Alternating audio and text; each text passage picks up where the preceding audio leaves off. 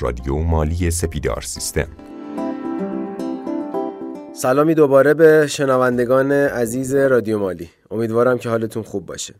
شما شنونده پادکست 83 از سری پادکست های رادیو مالی سپیدار سیستم هستید. اگر شنونده پادکست های قبلی ما باشید ما بحث بهای تمام شده رو شروع کردیم. با جناب آقای بنو فاطمه امروز هم دعوت ما رو قبول کردن. در خدمتشون هستیم و قرار هستش که این موضوع رو ادامه بدیم. جناب آقای بنو فاطمه سلام. سلام که نام خداست. نجوید آتش از همسایه هر کس جوهری دارد. چنار از سینه خود می کند ایجاد آتش را. هستم در خدمت ممنونم از شما.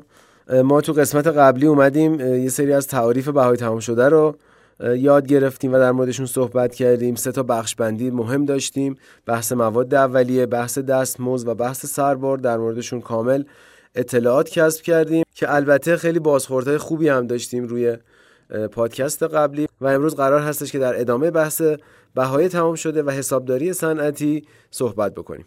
ما در خدمتتون هستیم. ممنون از شما آقای مزید آبادی که معمولا شعرهایی که من می‌خونم با خنده ملیحتون دنبال می‌کنین. لطف دارید همیشه. امروز می‌خوایم ادامه بدیم. حسابداری بهایی تمام شده رو باز با یه سری اصطلاحات. من قبلش یه توضیح دیگه ای بدم. عادت دارم قبلا یه توضیح میدم. حسابداری بهایی تمام شده ای که ما داریم کار می‌کنیم یا داریم بیان می‌کنیم؟ بیشتر حالت تجربی و کار داره و خیلی وارد بحث تئوریک و اون سندهای مرسوم و کنترل سربار و نمی‌دونم کسر و اضافه و اینا نمیشیم. برای اینکه اینها توی کتاب ها موجوده. می‌تونید به راحتی مطالعه بکنید. توی بحث دانشگاهی تدریس شده. ما فقط می‌خوایم یه سری تجربیات رو انتقال بدیم که امیدوارم حالا برای دوستان مفید باشه. در ادامه بحث حسابداری بهایی تمام شده. یه سری اصطلاحات داریم مثل هزینه یابی. هزینه یابی چیه؟ یعنی خود محاسبه بهای تمام شده و موجودی کالای در جریان. کالای ساخته شده چیه؟ اینها رو البته توی پادکست قبلی صحبت کردیم. الان فقط مختصر یه مروری می‌کنیم. کالای ساخته شده به محصولاتی گفته میشه که جریان تولیدشون کاملا طی شده و برای فروش آمادن. کالای در جریان چیه؟ محصولات یا موجودی هایی که ساختشون هنوز تمام نشده ولو به میزان یک دهم درصد.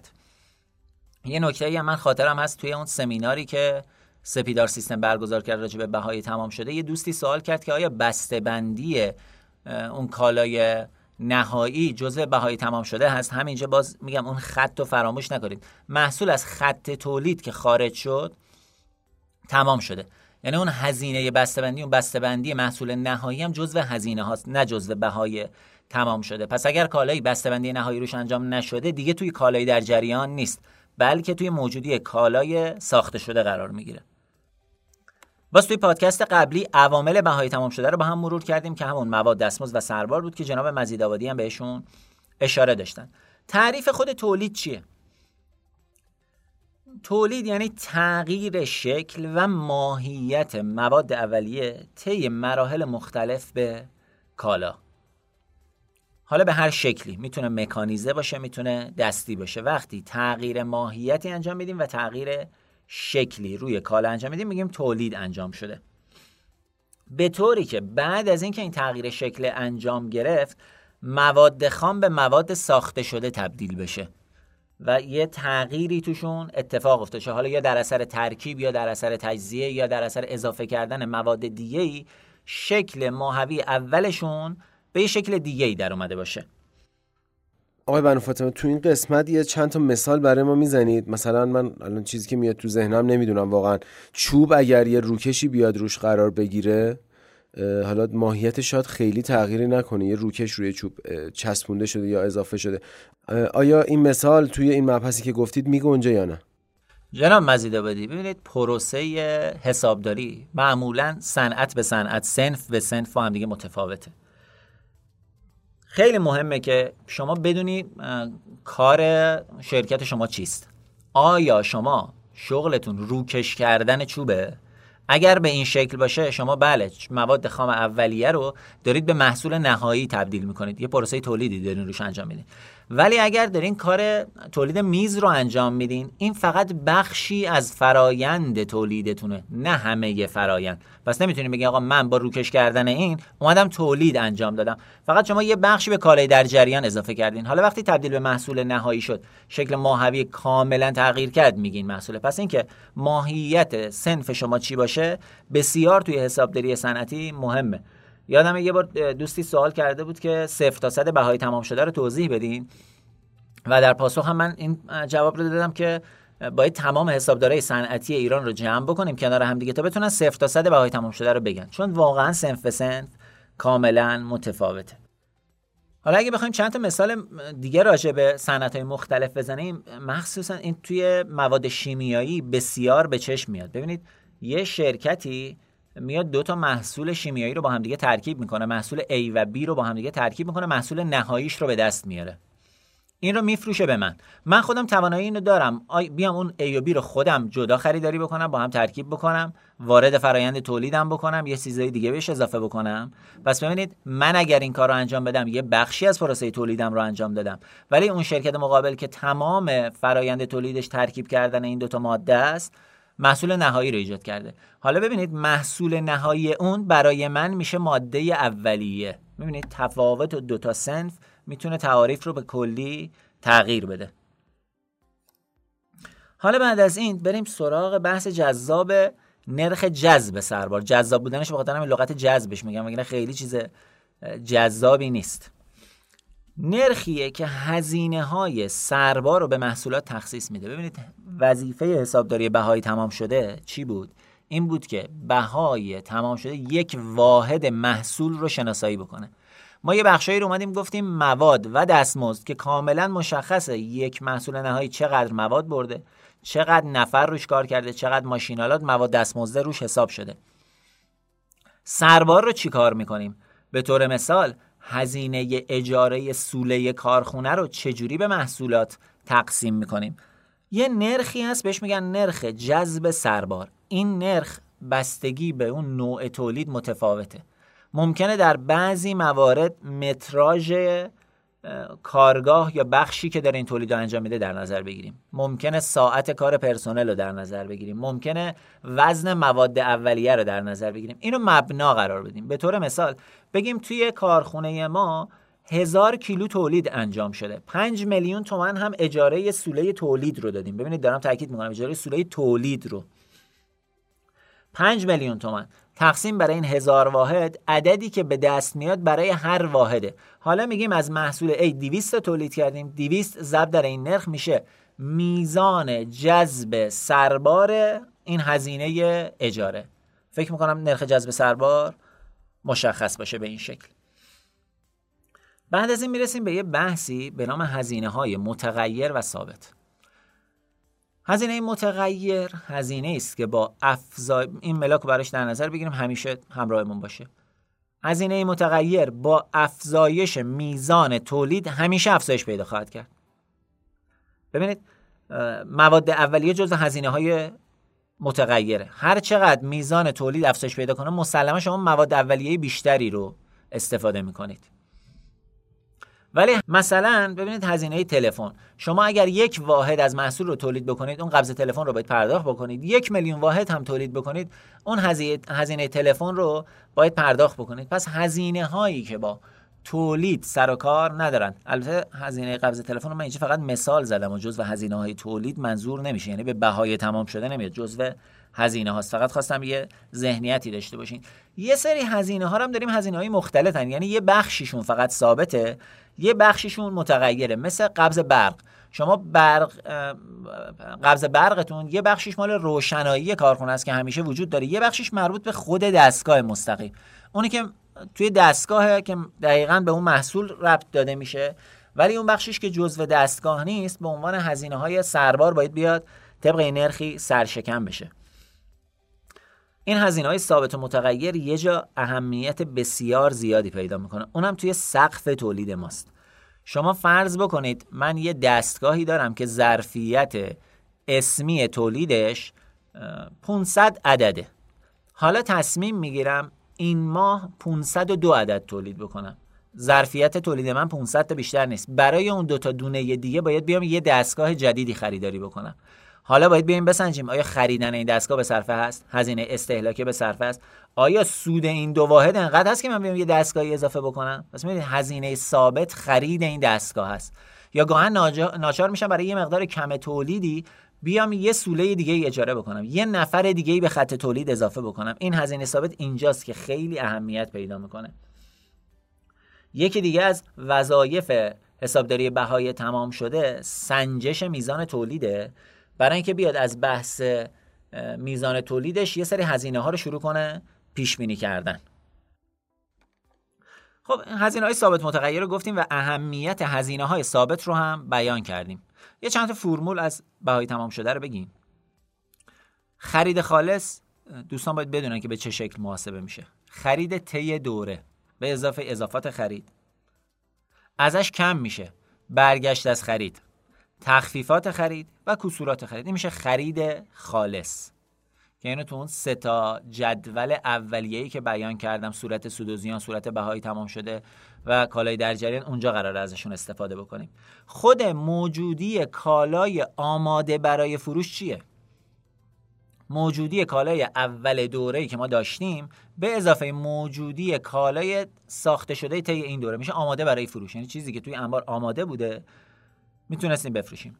بهای تمام شده کالای فروش رفته چیه؟ موجودی کالای آماده فروش منهای موجودی کالای پایان دوره میشه بهای تمام شده کالای فروش رفته. ببینید یه جمله خیلی ساده است. مثل یه نویسنده توی داستانی می نویسه ماشین از روی پل به ته دره افتاد.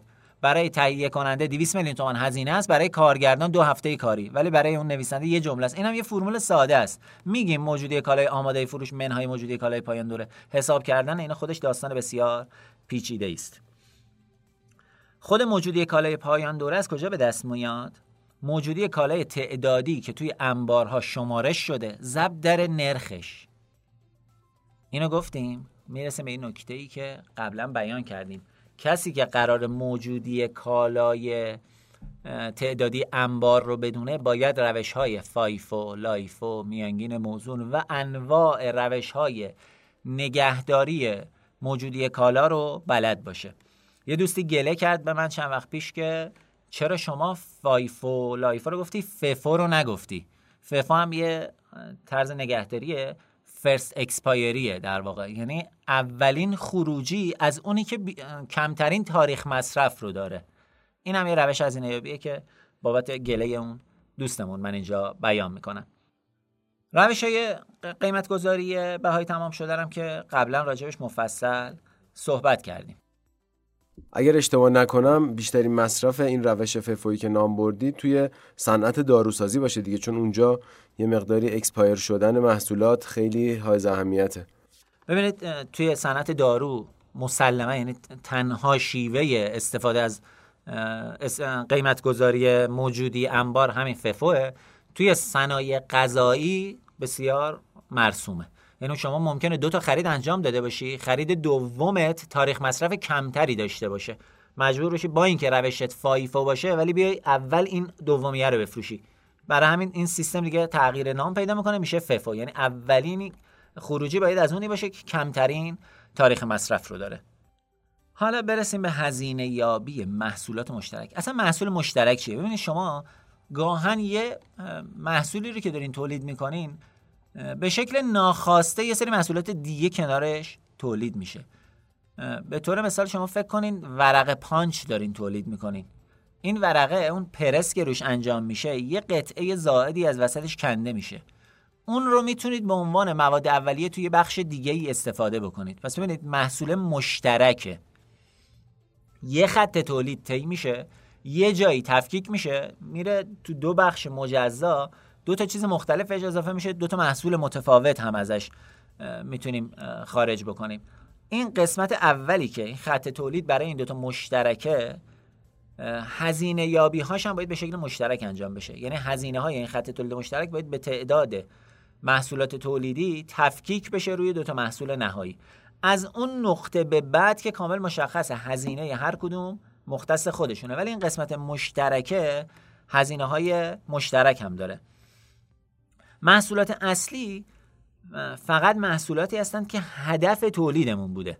و معمولا هم توی تولیدی که ما انجام میدیم ارزش اقتصادی بیشتری داره. حالا یه مثال ملموسی که بزنم براش یه سری صنایع هستن تولید سرب می‌کنن از باتری بازیافته خودرو یعنی باتری فرسوده خودرو رو جمع آوری می‌کنن اینو شروع می‌کنن تبدیل به شمش سرب می‌کنن. این پوسته پلاستیکی بیرون باتری بسیار پلاستیک مرغوبیه چون باید تحمل حرارت و اسید و اینا رو داشته باشه بسیار پلاستیک مرغوبیه. اینو جدا می‌کنن آسیاب می‌کنن شستشو می‌کنن و میفروشنش. ببینید این محصول فرعی است. محصول اصلی اون سربیه که داخل باتری قرار داره و بسیار هم گرونتره. حالا محصولات فرعی محصولاتی شدن که جزو هدف تولید ما نبودند ولی تولیدشون اجتناب ناپذیره. یعنی نمی‌تونیم کاری دیگه ای بکنیم. شما باتری رو هر کاری بکنیم پوسته پلاستیکه وجود داره. مگر اینکه بیایی بریم مواد اولیه رو به شکل اون فقط قسمت داخلی باتری رو از یه فروشنده دیگه ای تهیه بکنیم. حالا محصولات اصلی فرعی گفتیم. یه محصولاتی هم داریم محصولات زائدن. اینا معمولا به طور غیر قابل اجتناب تولید میشن و معمولا ارزش فروشی هم ندارند. اگر ارزش فروش داشته باشن که میشن جزء محصولات فرعی. ارزش فروشی ندارند برای همین وقتی که داریم هزینه یابی هم می‌کنیم به این محصولات هزینه ای هم تخصیص نمیدیم بهاییابی هم نمی‌کنیم. نمیگیم بگیم این مواد برده دستمزد برده سربار برده. همه مواد دستمزد سربار باید به نسبت محصولات اصلی و فرعی تقسیم بشه. نقطه تفکیک رو هم که خاطرتون باشه نقطه ایه که فرایند تولید از اونجا قابل تفکیک قابل شناساییه. میگیم هر محصول از این نقطه مشترک کامل جداست. همه هزینه هایی که قبل از نقطه تفکیک اتفاق میفته هزینه های مشترک هزینه های بعد از این هزینه های مختص به خودش قرار داره. بعد از این برسیم به معادل آهاد تکمیل شده. یه بحثیه تو بحث آکادمیک دانشگاهی. بسیار گیج و گنگه. بچه ها خیلی برای زحمت می‌کشن. من همیشه اسم می‌کنم که بیان درستی از این اتفاق نمیافته وگرنه انقدر بحث پیچیده ای نیست. من یه مثال خیلی ساده و معمولی براش می‌زنم. شما ده تا لیوان آب دارید که همه این لیوان ها نصف است الان چند لیوان آب کامل دارین؟ به راحتی می‌تونید بگید پنج لیوان. پس معادل آهاد تکمیل شده سنجیدن کالای تکمیل نشده به اندازه کالای تکمیل شده است. چه از لحاظ مواد چه از لحاظ دستمزد چه از لحاظ سربار یه مثال دیگه می‌زنم. شما 100 عدد میز دارین که از لحاظ مواد 80 درصد تکمیل است. اندازه چند تا محصول نهایی میارزه؟ اندازه 80 حالا اگر بگم این از لحاظ مواد 80 درصد از لحاظ دستمزد 50 درصد. پس میگین از اندازه 8 محصول اصلی مواد میارزد. 5 محصول اصلی دستمزد. بعدا میگم اینو من می‌خوام تکمیل کنم. چقدر باید بهش مواد اضافه کنم؟ 20 درصد. چقدر باید بهش دستمزد اضافه کنم؟ 50 درصد. پس معادل آهاد تکمیل شده سنجیدن میزان کالای نیم ساخته به اندازه به نسبت کالای ساخته شده است. اینا همه است اینجا صحبت کردیم توی این دوتا پادکست. همشون اصطلاحات حسابداری بهای تمام شده یا همون حسابداری صنعتی بود. اومدیم مواد دستمزد سربار رو بیان کردیم محصولات اصلی و فرعی رو گفتیم زائد رو گفتیم.